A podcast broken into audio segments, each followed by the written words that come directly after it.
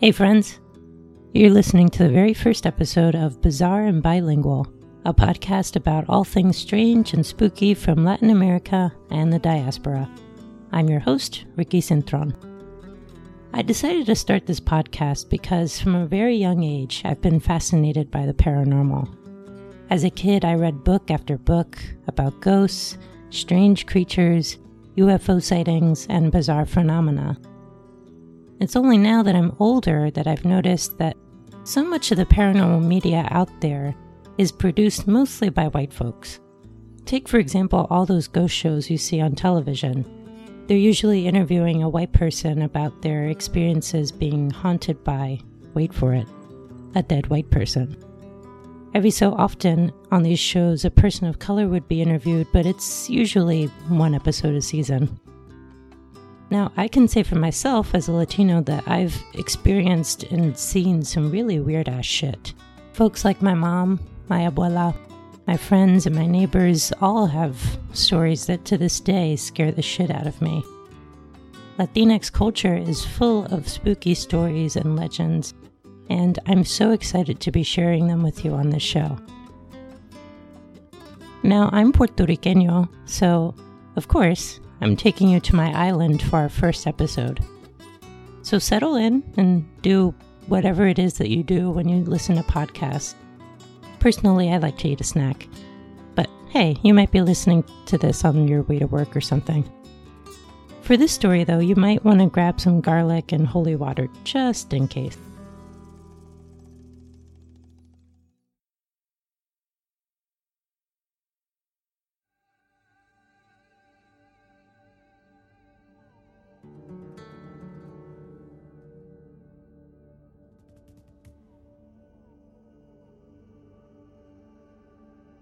Puerto Rico is home to over 3.4 million people and is made up of 78 municipalities. One of these small towns is Moca, which is located on the northwest part of the island, about a two hour journey from San Juan. It's a community of about 40,000 people, and a number of folks there are farmers, either growing fruits or raising livestock. And it's on these farms where, in 1975, something dark would creep into the town of Moca, causing terror night after night for nearly six months before disappearing as quickly as it came. It began in February of that year. A farmer one morning found nearly 20 of his animals dead, the majority of which were cows. All of the dead bodies shared two unsettling details deep puncture wounds and the complete absence of blood. Locals suspected that perhaps a dog could have killed the animals, but it's unlikely that a dog could have drained all the blood out of a cow, let alone 15 of them. A local newspaper took the story and ran with it, giving the mysterious killer a name El Vampiro de Moca, the Moca vampire.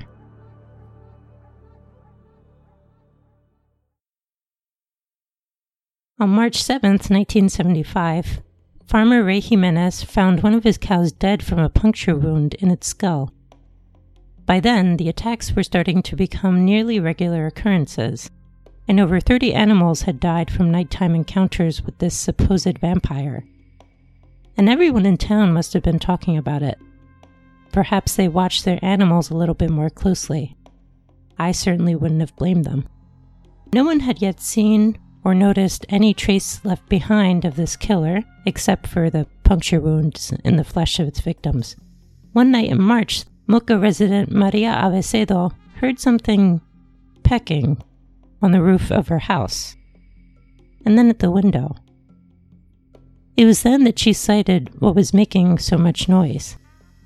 She described it as some kind of large bird and reported that the thing, whatever it was, let out an otherworldly screech before flying away into the night.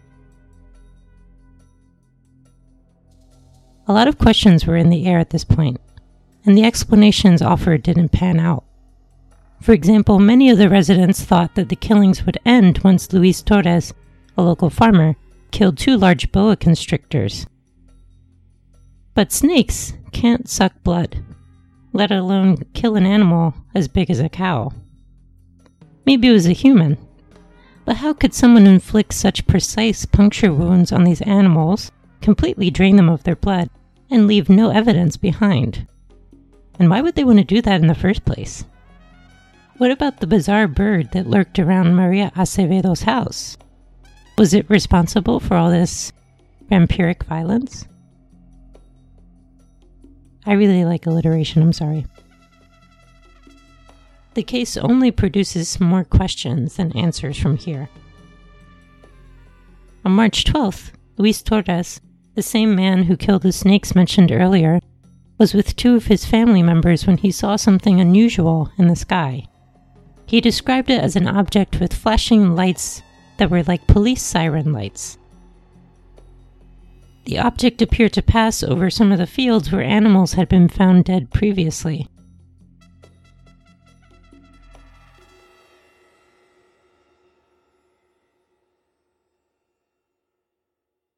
Just three days later, on March 15th, resident Cecilio Hernandez reported that 34 of his chickens had been killed.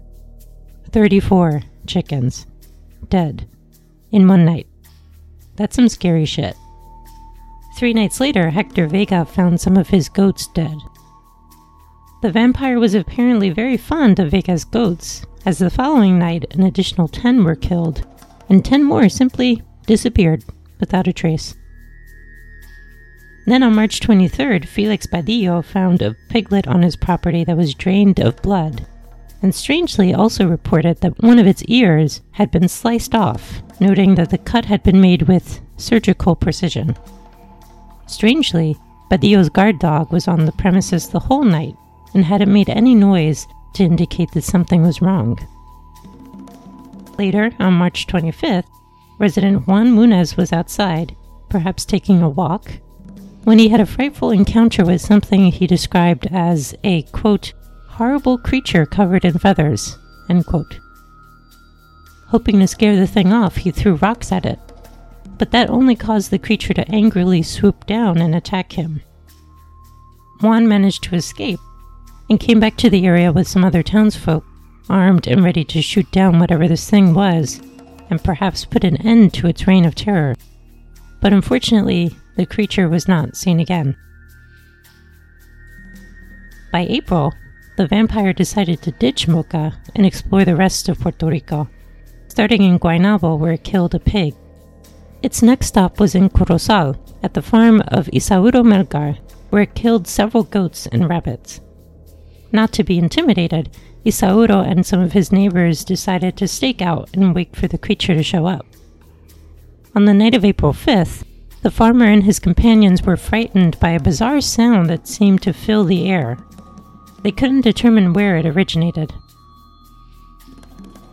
Suddenly, a dark shape was seen darting through the trees.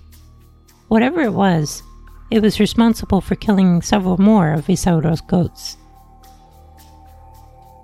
More reports of killings came in from Guaynabo and Aguadilla, Meanwhile, reports of strange lights in the skies above Puerto Rico continue to come in.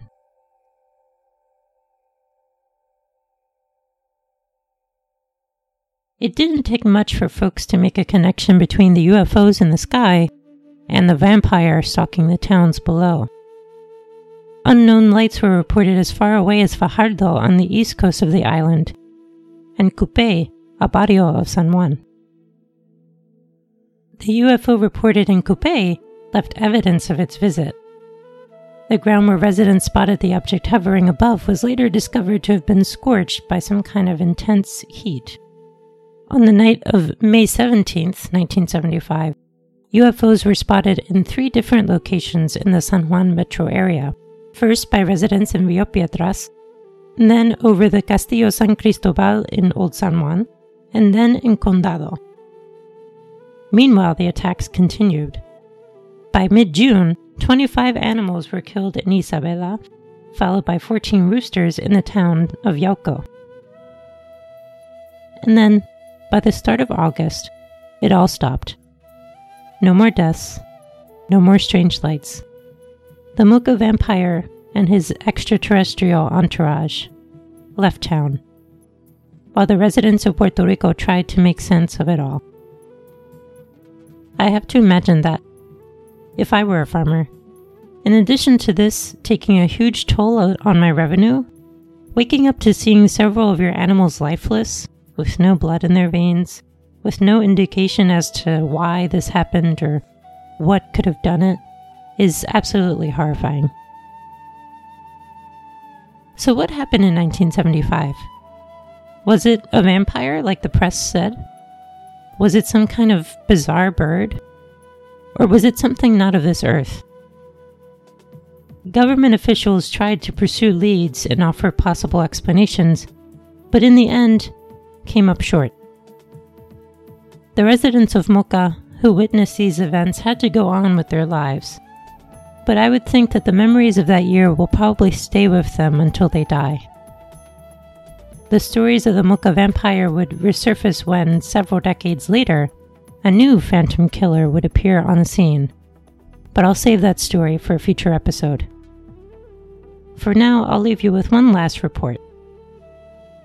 Paranormal researcher Nick Redfern notes that while he was in Puerto Rico in 2005, he met a man named Pucho in a small town who shared with him a very frightening tale. The man was walking through town one night when he heard an incredibly loud, unearthly screech. In horror, he spotted something in the trees. It was a large, feathery beast.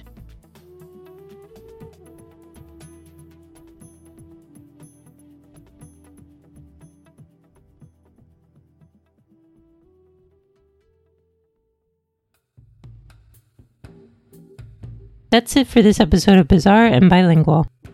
New episodes come out every other Wednesday. If you like this podcast, please tell your friends. You can find us on Facebook at Bizarre Bilingual and on Twitter and Instagram at BabPod. That's B A B P O D. Do you have a story of your own to share? Or do you want to just send a little love note? Well, you can email the show at bizarreandbilingual at gmail.com. I'm hoping to share listener stories on the show later on, so please send me your stories. Thanks for listening, friends. Until next time, stay weird.